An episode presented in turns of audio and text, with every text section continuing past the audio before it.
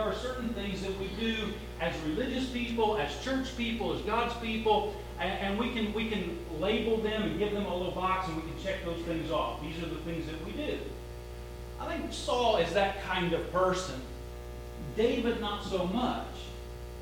And so let's think a little bit about the difference between King Saul and King David. First of all, we think about King Saul. Saul's the first king of Israel. Uh, you'll remember that the time of the judges had passed. which is Bible history real quick for a moment.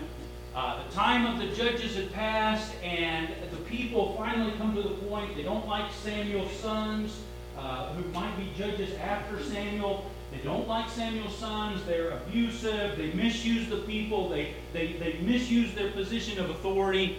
And so they call out to Samuel, give us a king so that we can be like all the nations. Of course, there's a, there's a, bit, of, there's a bit of dishonesty in their, uh, in, in their request when they say that they don't really trust Samuel's sons. It's really that they want to be like everybody else. Give us a king so we can be like everybody else. Samuel feels dejected by that, but God says, listen, warn them about what they're getting themselves into, but go ahead and give them what they're asking for. It's not good for them, but if they're insisting on it, go ahead and give it to them. So they select Saul, or God selects Saul. He gives them a good king, even though having a king wasn't good for them. But he does give them a good king. So there's King Saul. Well, there's a picture of King Saul, or somebody's thoughts of what King Saul is. Um, but God takes the kingdom away from Saul and gives it to someone else, gives it to David, gives it to his servant, right? And we'll look at this verse in just a moment, but that verse in what is it? First, uh, first, first, uh, first Samuel 13, uh, that uh, David is a man after God's own heart, right? David's a man after God's own heart. What does that mean? That seems to be the distinction between Saul and David. What does that mean that he's a man after God's own heart? So we'll, we'll look at that. So what does it? What, what is it that makes Saul such a bad guy? You, you saw the picture of him, right? He didn't look like a very nice guy. What, what, what makes Saul such a bad guy? I don't know if you'll be able to see these things, but I'll, I'll read them off to you. Or at least in contrast to David, what makes David so good and Saul so bad? Somebody says, well, he just is, right? He's the bad guy. Didn't you see him? He was wearing the black hat. He's a bad guy. That's why Saul's so bad. He just is.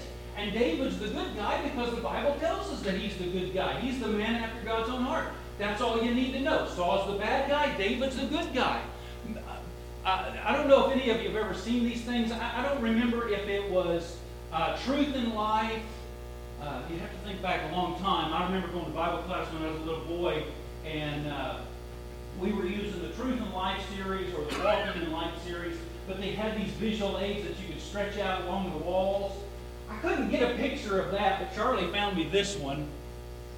And uh, this, this one just has the, the uh, King Saul, King David, and King Solomon. But, but I remember Truth in Life, they had this whole timeline of all of the people. I, I remember particularly the kings of Israel and Judah but it stretched all the way back to Adam and it would go all the way up into the apostles. But you knew the good kings from the bad kings because the good kings smiled and the bad kings frowned. And I wonder, is that the difference between King Saul and King David? When you go and look at those, those visual aids, King Saul's frowning and King David's smiling, and so that must mean that one's good and one's bad. What is it? What is it that makes Saul such a bad guy? What is it that makes David such a good guy? Maybe it's just our bias. Maybe it's because we just we just we just feel that way. We just feel like he's a good guy. We just feel like we would we would get along with David. We would just get along with David and Saul, he's a grumpy guy, he's mean. Uh, uh we, we just we just wouldn't like people like Saul. I don't know if that's really the case. I we might get along better with Saul than we would with David. What makes David so good and Saul so bad? Well, Saul does check all the boxes for a good guy, for a good king. Look at this verse with me. Go over to the book of 1 Samuel. This is where the people meet Saul. Saul is being introduced to us. I'm, I'm trying out a new Bible. I usually use the New American Standard, the little New Testament that I've got. That's what I'll be reading out of. But this Old Testament, this is a Christian Standard Bible. Uh, I'm not sure that I like it, but uh, I'm going to use this today. This is uh, 1 Samuel chapter 9. This is where we're introduced to Saul. And just think about the way that he's described. Think about what it is that you would want. If you want a king, we want a king to be like all the nations. Who do you want in charge? Uh, when I was a boy, I liked Transformers. My son, when he was a boy, he liked Transformers. And the leader of the Transformers is Optimus Prime. And I happened to run into a woman who told me that when she was a little girl, she had a crush on Optimus Prime. Because he's big and strong, authoritative, and he does have a magnificent voice. Well, think about Saul for just a moment. This is 1 Samuel chapter 9 and verse 2. 1 Samuel chapter 9 and verse 2. There was no one more impressive among the Israelites than he. And he stood head taller than anyone else. What is it about Saul that makes him so kingly? You know what it is, right? You know what it is. What is it that the women always say that they want? Tall, dark, and handsome, right? Tall, dark, and handsome. What do you think King Saul was? Tall, dark, and handsome. Yeah, yeah, he looks like a king. Chapter 10 and verse 24. Chapter 10 and verse 24. Uh, it says, uh, Samuel said to all the people, Do you see the one the Lord has chosen? There is no one like him among the entire population. If we're going to find a king, he looks like a king. If we're going to follow somebody into battle, that's the guy I want to follow. Yeah, he looks like a king, but I'll tell you what, he doesn't just look the part, he acts the part. He is a good leader. He is a good leader. Read on with me. This is over again in chapter 11. Chapter 11, verse 5. Just then, oh, this is, this is where the men of Jabesh Gilead are being assaulted. And it's really interesting the context that leads up to this. So the men of Jabesh Gilead have been attacked, and uh, they're they're going to surrender unless unless somebody from Israel will come and help them. And so they said, let's let's send out let's send out messengers and see if somebody will come and deliver us. And the enemies let them. The enemies let them. Think about that for just a moment. Why, if you were besieging a city, they're ready to surrender, you're going to win, why would you let them send out requests for help? I would suggest that the enemies are not concerned that they're going to lose. Either that or they're not concerned anybody's going to come and help you. We're going to win. Nobody's going to bother with you. Nobody's going to care about you. They're going to let you lose. They're going to let you be defeated. Go ahead. Send out all the requests that you want. We'll see what happens. So they send out requests, and Saul answers. So Saul's, here he is. He's King Saul, and what's he doing? What is he doing? He's come in from the fields behind the oxen. Here he is. He's a king, but he's still a servant. He's been out with the oxen. What's the matter with the people? Why are they weeping? Saul inquired, and they repeated to him the words of the men of Jabesh. When Saul heard these words, the Spirit of God suddenly came powerfully upon him, and his anger burned furiously. He took them. Uh, he took the team of oxen, cut them in pieces, and sent them throughout the whole territory of Israel by messengers. And he said, This is what will be done to the oxen of anyone who does not march behind Saul and Samuel. As a result, the terror of the Lord fell on the people, and they went out united. He doesn't just look like a king, tall, dark, and handsome. He acts like a king. He takes charge. He leads. And they're successful. Now, some people might say, well, then why, why is it then when uh, Goliath and the Philistines challenged Israel, why is it that Saul is hiding in his tent? Uh, who really is the champion. Remember, he's tall. He's taller than all of the other Israelites, and so he, he is the champion. Why doesn't he go out and face the champion of the Philistines? You know, is he, is he weak? Does he not really have faith? I, again, I would make the case that that, that I don't think is necessarily the so. Over in chapter 14, we read about his son Jonathan. Jonathan goes up and besieges the Philistine garrison, garrison just with himself and his armor bearer. And Jonathan makes this comment Nothing can keep the Lord from saving, whether by few or many. Where do you suppose Jonathan got that kind of faith? Jonathan says God can deliver whether there's a few of us or many of us. Where do you suppose Jonathan got that kind of faith? I think that that's at least an argument. I don't know it's decisive, but it's at least an argument that Saul taught his son that God can deliver by few or by many.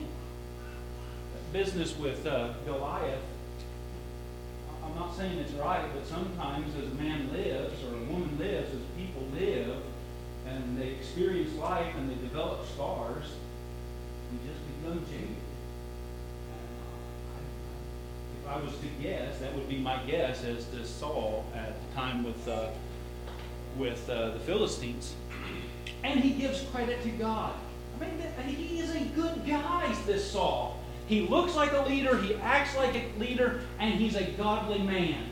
Uh, when they come back from, from victory, they deliver the men of Jabesh Gilead, and here in verse 13, they want to kill some of the men that didn't follow after Saul. That, that, that well, they didn't follow after Saul. They, they, uh, they were not supportive of him being king.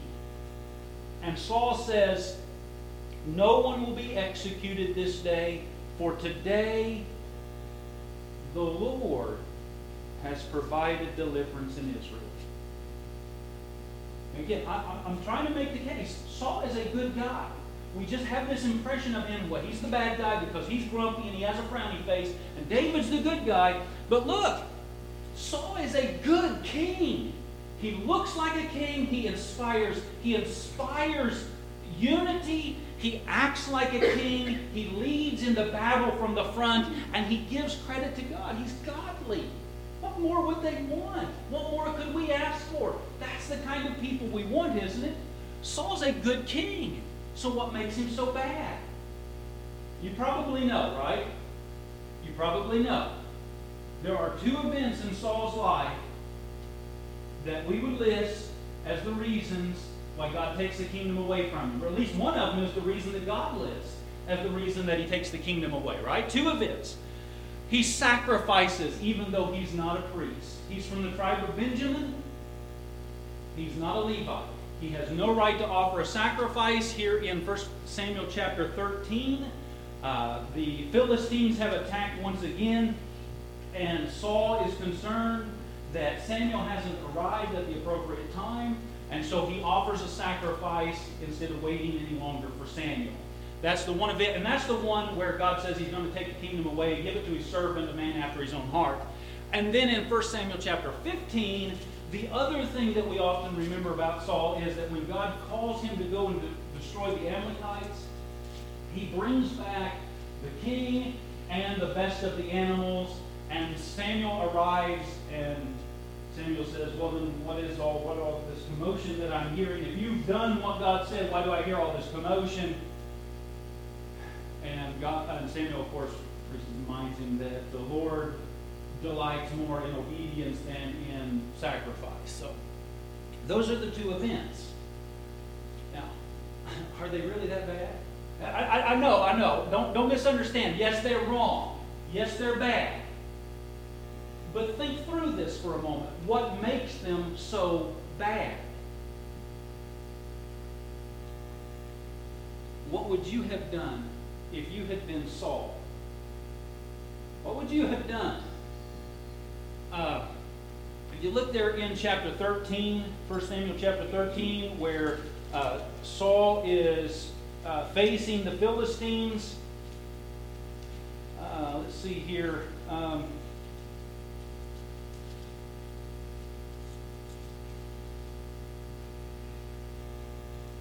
down in verse verse 11. So this is when Samuel has arrived. Remember that Saul has waited for Samuel for seven days. He's waited for the appointed time. When Samuel said he was going to be there, Saul has waited this entire time with the enemy in eyeshot. Right? I can see them. They're right there. Not only do I see their army, what else does he see in his own army? Uh, Samuel says, What have you done? And Saul answered, When I saw that the troops were deserting me, and you didn't come within the appointed days, and the Philistines were gathering at Michmash, I thought the Philistines will now descend on me at Gilgal, and I haven't sought the Lord's favor. So I forced myself to offer the burnt offering. Now I know sometimes, I've heard this in Bible classes, I've heard this in, from other preachers as well. We make a lot of we make a lot of preaching off of that. I forced myself, as though that's somehow disingenuous of Saul. I don't know. If I try to put myself in Saul's shoes, Samuel hasn't done what he said he was going to do. You didn't arrive when you said you would. And I've waited, and not only have I waited for you to arrive, but my army is disintegrating around me day after day. What happens if the Philistines attack? Can, can, can you empathize with where Saul is? What, what would you do in his place? All right, think we thought about Saul for just a moment. Now let's think about David. I know this is again this is going to be a little bit mean because David's the good guy, but I'm going to tear him down just a little bit. But but it's all biblical. This is what the Bible says about him, right? Oh, by the way, uh, did you see the? Take one last look at that picture. Isn't he so smug? Saul, he's so smug. Look at this artist rendition of, of David. Oh, a holy, right? Hallowed, he looks to heaven with a psalm on his voice. Isn't, isn't he a good guy? He looks like a good guy, of course. But I'm going to tell you, David, David is as bad as Saul or worse. And I mean that, I mean that, I don't know that I'd want to be friends with David. I'm not going to deny that he's a man after God's own heart. But I don't know that he and I would be best friends. David disobeyed God too.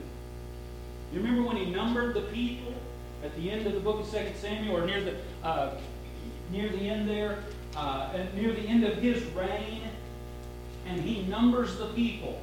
Uh, God actually destroys a number of the men of the army because of this. God punishes David because of this. He lacked faith. He lacked faith, just as Saul did when Saul sacrificed. David lacks faith in God's ability to deliver by few or by many. And so David numbers the people. Is that any less serious than the things that Saul did? I don't, I don't think so. What else? Well, David takes the priest's bread. Jesus uses this as an example later in the New Testament, but you remember this? Saul sacrificed when it was only right for priests to offer the sacrifice. But what does David do? David takes the bread that belonged only to the priest. So here we go. Saul has done two things that are bad, and David's done two things that are bad. Do, do we sometimes weigh things out like that? We, we determine who's a good guy and a bad guy based on how many good things you've done and how many bad things you've done. They're even, aren't they? I got a few more, though. David's a polygamist. What, what do you think about that? There's at least four women that David's attached to. Not only that, but he's also an adulterer and a murderer. Again, I think I'd be much more comfortable with Saul as a church member than David. Wouldn't you? Wouldn't you? Not only is he an adulterer and a murderer, he's a backstabber. He's a backstabber. Uriah is one of his close friends, one of his bodyguards. These men have camped together. They've ate together. They've slept together. They, they've campaigned together. They're bonded. They're welded together. And when Uriah is out securing David's kingdom, David steals from him. And he's not content to steal from him, but then he has him murdered too. He doesn't even have the he doesn't even he doesn't even have the the, the, the, the, the, the manliness to look the man in the face when he does so. But he sends a henchman out to do it instead. You want a church member like that? What makes Saul so bad, but David so good? David's done a whole lot more bad and a whole lot worse things than Saul did.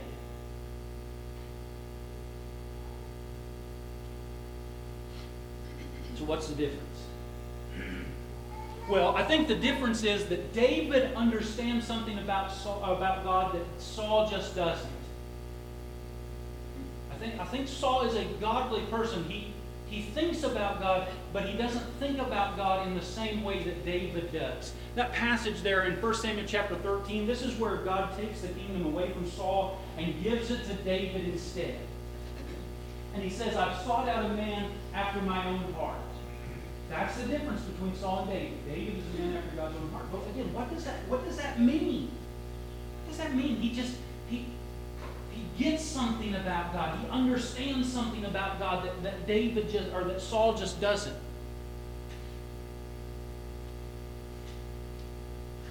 We talked a little bit about this. What would we have done? Would um, uh, if we had been in Saul's shoes there and the army is disintegrating around us we're looking at the enemy, and they seem to be growing stronger day after day. And Samuel, we're waiting for Samuel, we're waiting for Samuel, we're waiting for Samuel, and Samuel hasn't come, and he hasn't come, and he hasn't come.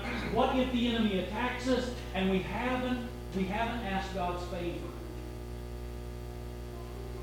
You, you, can, you can see where Saul's thinking, right? What if the enemy comes and we haven't prepared? We haven't asked God's favor. We know that God is the one who's going to deliver us. Again, I think Saul, he, he's thinking about God. God can save us. Matter of fact, I think only God can save us. But this betrays something in his, in his thought processes, his relationship with God. If I don't pay God, God won't come to my aid.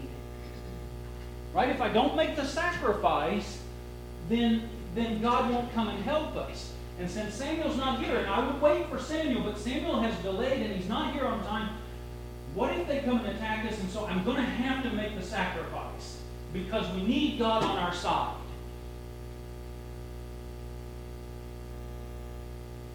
What do you think? With your, with your knowledge of who God is, would God have saved Israel if Samuel hadn't arrived and made the sacrifice. Would God have saved Israel even if he hadn't been offered a sacrifice? What's that say about Saul's relationship with God? What's that say about it? Business transaction, isn't it? Isn't that, isn't that what it looks like? I pay God, and God comes and helps us. If I don't pay God, then God won't come and help us. I need God's help. I pay God. It works out both for us both.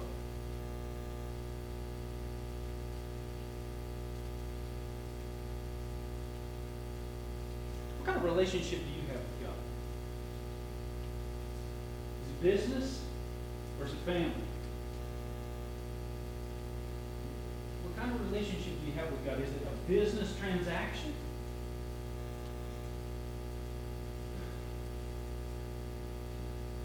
Makes bad? I know that when we read through the Old Testament, God has a lot to say about idolatry. He condemns the people for it multiple times. Eventually, they're carried away into captivity because of idolatry. And, and there are some there, there, some of the practices involved in idolatry are, are reprehensible. But I don't think that is simply the reason that it is abhorrent to God. I want to go to a prophet in the Old Testament. This is the prophet Micah. This is one of the minor prophets in the Old Testament. He's a contemporary with uh, uh, Isaiah. This is Micah chapter 6. There's a conversation that goes on between God and Israel. Kind of interesting. If you read through the prophets, Isaiah will sometimes do this, where God has a conversation back and forth with his people. There's something like this here in uh, Micah chapter 6.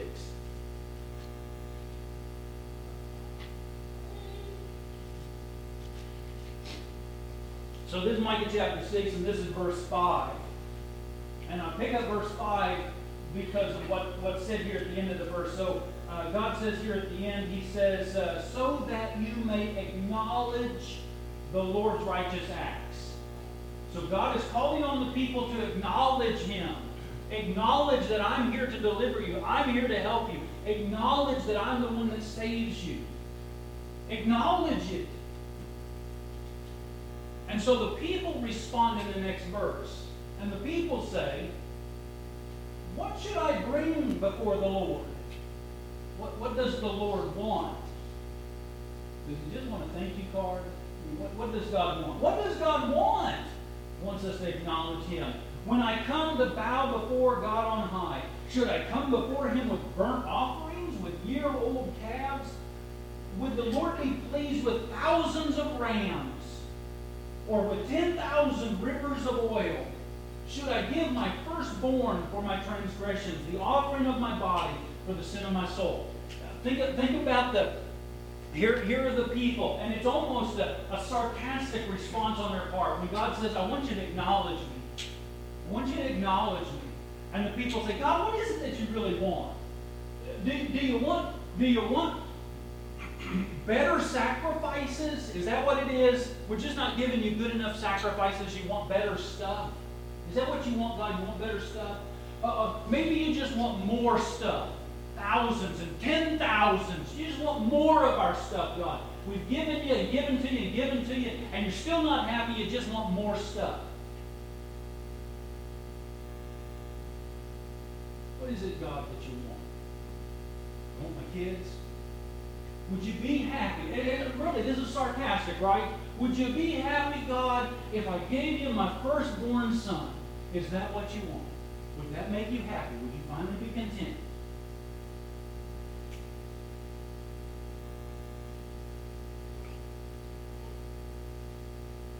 I'm not going to ask any of you if you feel like this ever, but can, can, you, can you suppose that there might be church going people that that display this attitude now?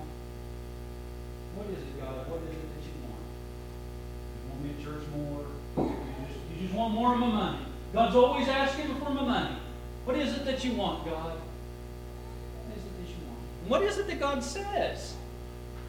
He's told you what is good, and what does the Lord require of you to act justly, to love faithfulness, and to walk humbly with your God. God said, I don't I don't want your stuff. I don't need your stuff. Yeah, the Bible does talk about sacrifices. And there's the whole book of Leviticus about how to sacrifice and when to sacrifice and what to sacrifice. But God's ultimately saying, I don't want your stuff.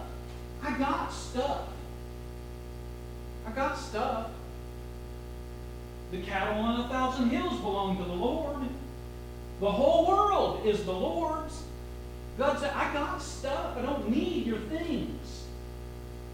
What is it that God wants if it's not stuff? Well, he wants them. He wants them.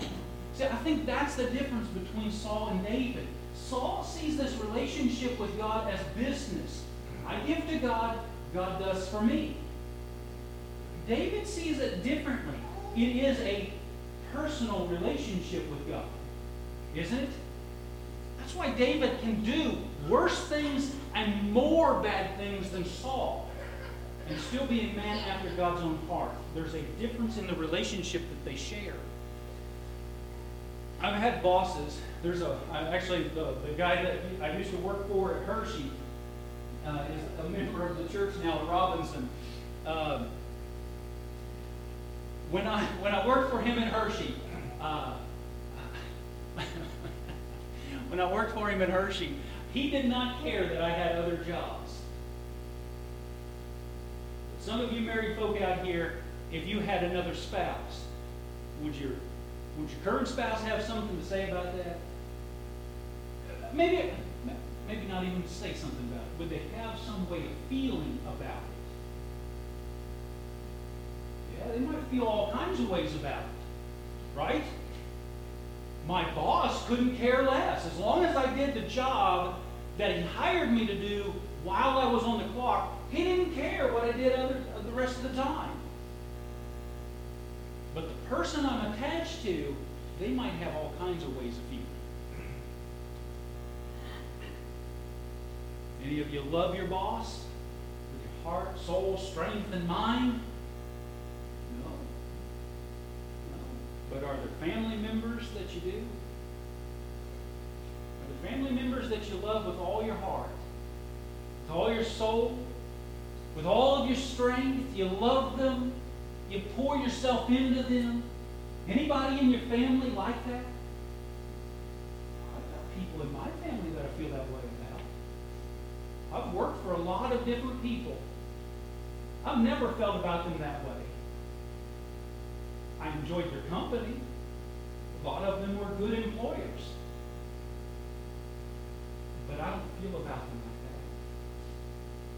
that. I've got children that I feel really attached to. They're important to me. They matter to me. I'm devoted to them.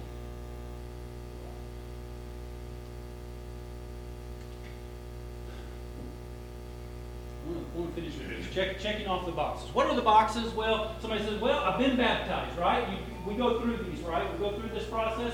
I've been baptized and we come to church, right? You're here in the morning and I understand you got an evening service and so you're here in the evening too, right? And we got a gospel meeting going on this week, and so of course everybody's going to be here for the gospel meeting too, right? We checked off the box, right? We've been baptized, and we attend worship service, and we've got a well-mannered family. And you know what that means, right? The family looks good. They're put together well. They don't act a fool when you take them out in public. Right? We know what a well-mannered family looks like. Well-manicured family. We look like good, respectable people. Check. And we worship the way that we're supposed to. And we could go through this, right? We could go through the way that we're supposed to worship. Again, don't misunderstand what I'm saying. I, I believe that the Bible teaches us that there is a pattern for worship. I, I, believe that the Bible teaches us that we that we must be baptized. I, I believe that we ought to not forsake coming together that we need this in person fellowship. I, I, believe that. I believe that the Bible teaches that. This business about well manicured families, I'm, I'm, a little bit sketchy on, but I think we ought to behave ourselves, okay? I think we ought to behave ourselves. But yeah, I can get behind these boxes, right? I, I understand that we ought to do these things. And we ought to have the correct doctrine, whatever doctrine it is that we're talking about. We can look at like 2 John 9. Anyone who goes too far and does not abide in the teaching of Christ does not have God. And we can talk about whether it is uh, marriage, divorce, and remarriage, or the 70 AD doctrine, uh, or premillennialism, or, or uh, uh, Calvinism, or whatever the doctrine is that we are uh, either uh, ascribing to or, or refuting. Th- there is correct doctrine that has to be taught, that must be ascribed to. Absolutely. And we can check that off, right? We do that in our personal life, and we do that collectively as a church. We check off our boxes. We're doing all the right things. We're doing the right stuff. But is it because of a relationship? Are they a result of a relationship? Or is it the relationship? Am I serving God because He's my boss? Or because He's my father? Here's a picture of a family. You know how I know it's a family? This right? Any of you got picture frames like this at home? I've got one at home. Uh, I've got a whole, a whole passel of kids, a whole pile of kids. uh, from one of the first churches I ever preached for. They had a bunch of children, had a bunch of young people at the time, and they all piled into my house one evening, and I got a snapshot of them, and I've got this old picture frame that I drug out of a drawer. It says family on it. I put all those kids in that picture me. In a sense, yeah, they, they're my family. Yeah, I can see that. I know that these people are family because it says so. They told me, right? And look at them. They're all smiling. Family smile. And they're all together, right? And not only that, but their outfits match. They're coordinated. They look good. They're happy. Looks like a family, doesn't it? You know as well as I do that they're just posing. They're just posing. See, I've got a photo at home too. Maybe you have one like this as well. I've got a photo from a couple years ago when I took my kids with me. We went down to Georgia, northern Georgia, went up the Lookout Mountain. We camped on top of this rocky place that Charlie can remind you about all the miseries that he had that night. Right, Charlie? Yep, yep. He's still traumatized by it. we camped on top of this mountain. There was no shade in the daytime when it was hot, and at night it was rocky and stones would poke us in the back, even though we had mats to kind of fold up and sleep on. It was just uncomfortable and it hurt so bad. I kept telling them that it builds character and that you'll like it after we get back home. We'll reminisce about it and it'll be great. Uh, but I've got a photo of us. We went hiking one day and, and I got the camera turned around and we all huddled in there and we took a picture together and it's sitting up on a shelf in my front room. We're all squeezed in together and we're all smiling we're doing the same things that these people are doing. But there is a big difference between that picture and the picture that I have. We're all smiling in both pictures, and we're all together in both pictures. Somewhat coordinated our collars too, not on purpose, but just because we all wear grab collars. We all coordinated difference is that that's business. What I've got is family. And that's the difference between Saul and David. Saul sees God as business partners. I do for you, you do for me. Is that the way that we view God, whether individually or as a church? I do the things that God says to do, so He does the things that He says He's going to do. I give to God, God gives to me. I do for God, God does for me. Or is he your father? What kind of relationship do you have with God? All right, that's all I've got. I heard the bell, so I understand that we're about, about done. Does anybody have any questions in the last minute or two that I can